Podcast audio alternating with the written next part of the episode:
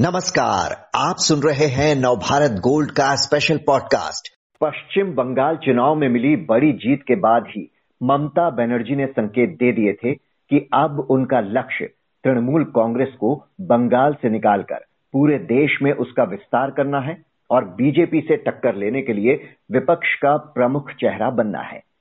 अब कोई यूपीए नहीं है कहकर उन्होंने न सिर्फ़ राजनीतिक हलकों में सनसनी मचा दी बल्कि ये स्पष्ट भी कर दिया कि वे अपनी रणनीति पर कितनी तैयारी के साथ आगे बढ़ रही हैं। और इस राह में वे सबसे ज़्यादा हमलावर कांग्रेस पर हैं, जिसके लिए उन्होंने यहाँ तक कह दिया कि उस पार्टी में लड़ने का जज्बा ही नहीं है। लेकिन कांग्रेस के बिना विपक्ष का मोर्चा बनाने की ममता की इस कवायद में कितना दम है? क्या कांग्रेस के यूपीए को खत्म कर देंगी ममता? यही समझने के लिए बात करते हैं वरिष्ठ पत्रकार नीरजा चौधरी से। नीरजा जी, सबसे पहले तो ये जानना चाहेंगे कि आप कैसे एनालाइज करेंगी ममता बनर्जी के इस बयान को कि there is no UPA now देखिए टेक्निकली तो सही कह रही हैं। 2014 के बाद यूपीए नहीं है आज यूपीए कांग्रेस की अलायंसेस हैं कई स्टेट्स में यूपीए के जो पुराने कॉन्स्टिट्यूंट्स होते थे, उनके साथ। महाराष्ट्र में है एनसीपी के साथ, झारखंड में है जे के साथ, तमिलनाडु में है डीएमके के साथ। तो वो अलायंसेस और हालाँकि सरकार में नहीं है, बिहार में है आरजेडी के साथ। तो वो अलायंसेस तो बरकरार हैं, लेकिन वो बायलैटरल अलायंसेस हैं।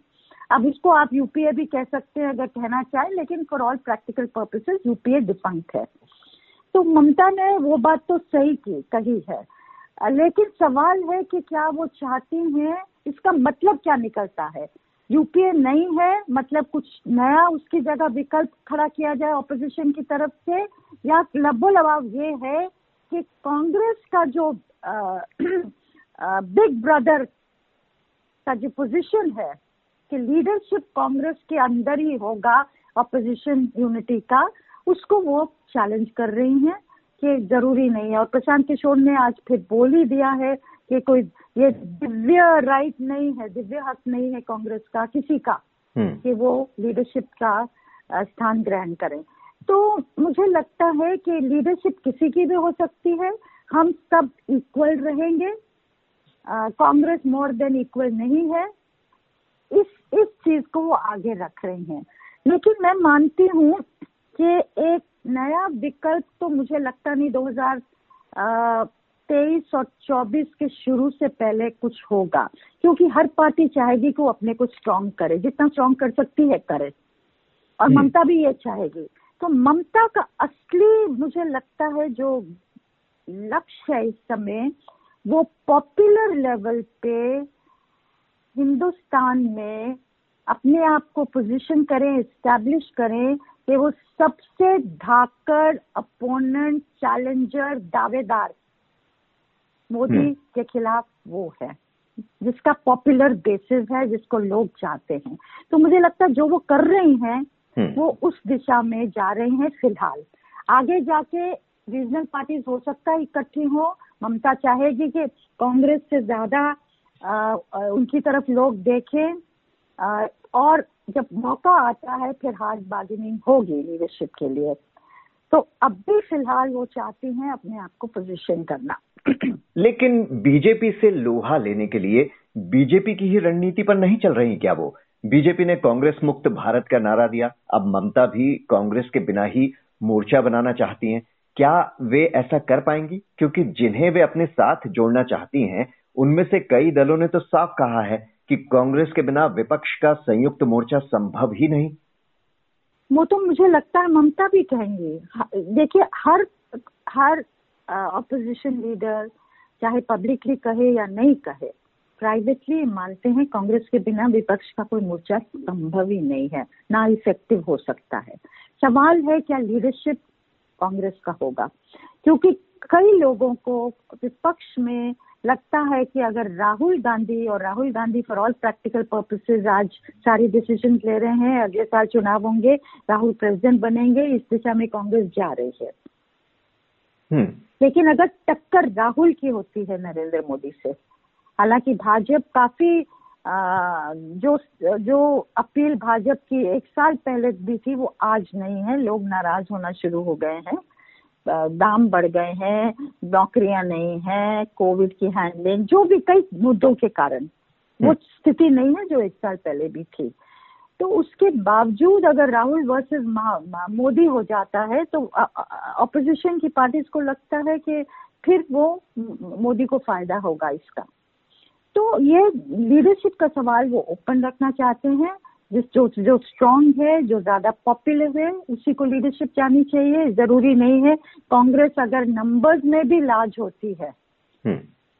अभी भी 200 सीटों पे तो वो भाजपा को टक्कर देगी हिंदी हाटलन में अगले चुनावों में अगले दो साल में हम्म। तो ममता अगर मान लीजिए बयालीस सीटें हैं वेस्ट बंगाल में और एकदम थर्टी एट थर्टी नाइन भी वो जीत लें और हो सकता है गोवा में कुछ ले लें त्रिपुरा में कुछ ले लें असम में कुछ ले लें इक्का दुक्का मणिपुर में ले लें, नॉर्थ ईस्ट में तो भी पचास तक से ऊपर जाना मुश्किल ही होगा, पचास बावन इससे ज़्यादा ऊपर जाना मुश्किल होगा आज की स्थिति में कांग्रेस फिर भी इससे ज़्यादा तो एक्सपेक्टेड है, लेगी ही तो ममता को बैकिंग देगी रीजनल पार्टी वो नहीं चाहेंगे कि कांग्रेस का लीडरशिप हो, वो चाहेंगे हमारे अंदर से ही कोई लीडर बने।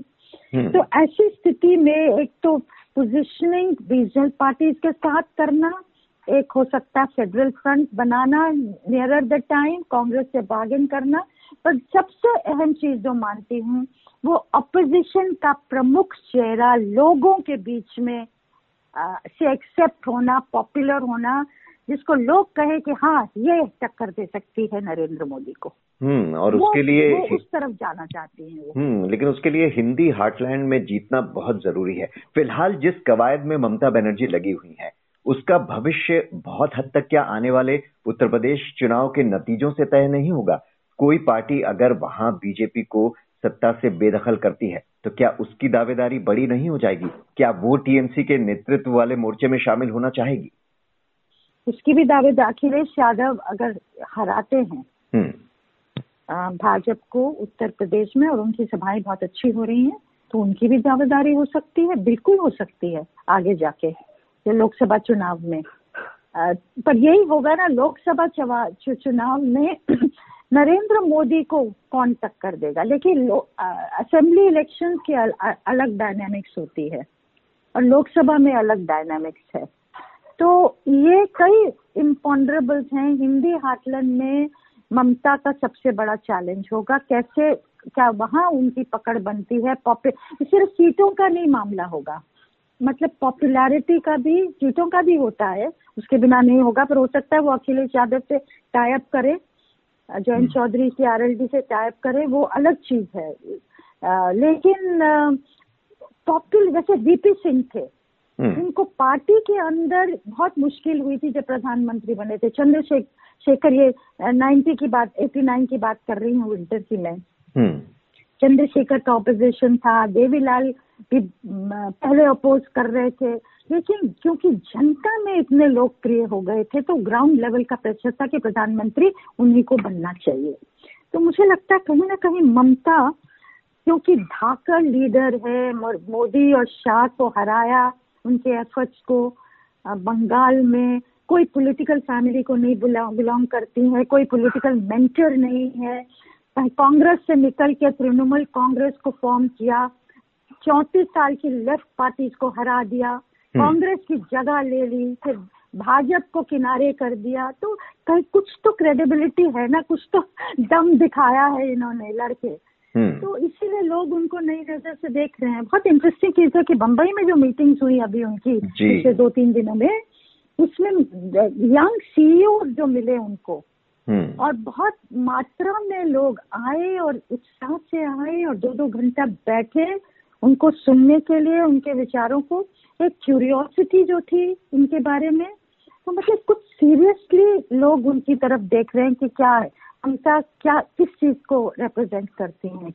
जी न सिर्फ़ बॉलीवुड के लोग मिले कई बड़े उद्योगपति भी उनसे मिले हैं। आ, लेकिन फिर भी अब आज तो प्रासंगिक लग रही हैं लेकिन 2024 अभी काफ़ी दूर है लंबा समय है। इस बीच कई समीकरण बदल सकते हैं। क्या दीदी तब तक प्रासंगिक बनी रहेंगी? ये तो देखने लायक चीज़ होगी। इसका जवाब तो किसी के पास नहीं है क्योंकि हमारी पॉलिटिक्स बदलते पता ही नहीं लगता है। हम्म। ये चीज़ें तो है लेकिन जिस तरह से वो मूव की है मतलब टाइम वेस्ट नहीं किया है उन्होंने। जी। एक के बाद एक के बाद स्ट्रेटजी एजेंडा सेट करना लोगों को ले आना सुष्मिता दे लुजिनो फिलेरो अशोक तनवर मेघालय की तकरीबन कांग्रेस पूरी पार्टी आ गई इनके पास। तो मतलब बैठ नहीं रही है। हम्म। कांग्रेस में जो प्रॉब्लम है ना कि कुछ दम नहीं दिखा रहे उस मायने में तो ममता ठीक कह रही है कुछ दम ही नहीं दिखा रहे कोई स्ट्रैटेजी नहीं कुछ एजेंडा नहीं रिएक्ट कर रहे हैं सिचुएशंस को। तो आप कह नहीं सकते लेकिन जिसमें दम है अब केजरीवाल भी अब दम दिखा रहे हैं और स्टेट्स में जाके। हम्म। तो हिंदुस्तान भी बदल गया है ना। लोग नई लीडरशिप को देखेंगे। हालाँकि कांग्रेस के बिना ये तो एकदम यथार्थ सच है कि कोई विपक्ष का इफ़ेक्टिव इंस्ट्रूमेंट नहीं बन सकता वो तो एक बात सही है अपनी जगह। बिल्कुल। जब आपने इतनी बड़ी बात कही तो इसके बावजूद ममता बनर्जी अगर जो कोशिश में कर रही हैं, उसमें वो कितनी कामयाब होंगी, ये देखना दिलचस्प रहेगा। नीरजा जी, इस एनालिसिस के लिए आपका बहुत बहुत शुक्रिया।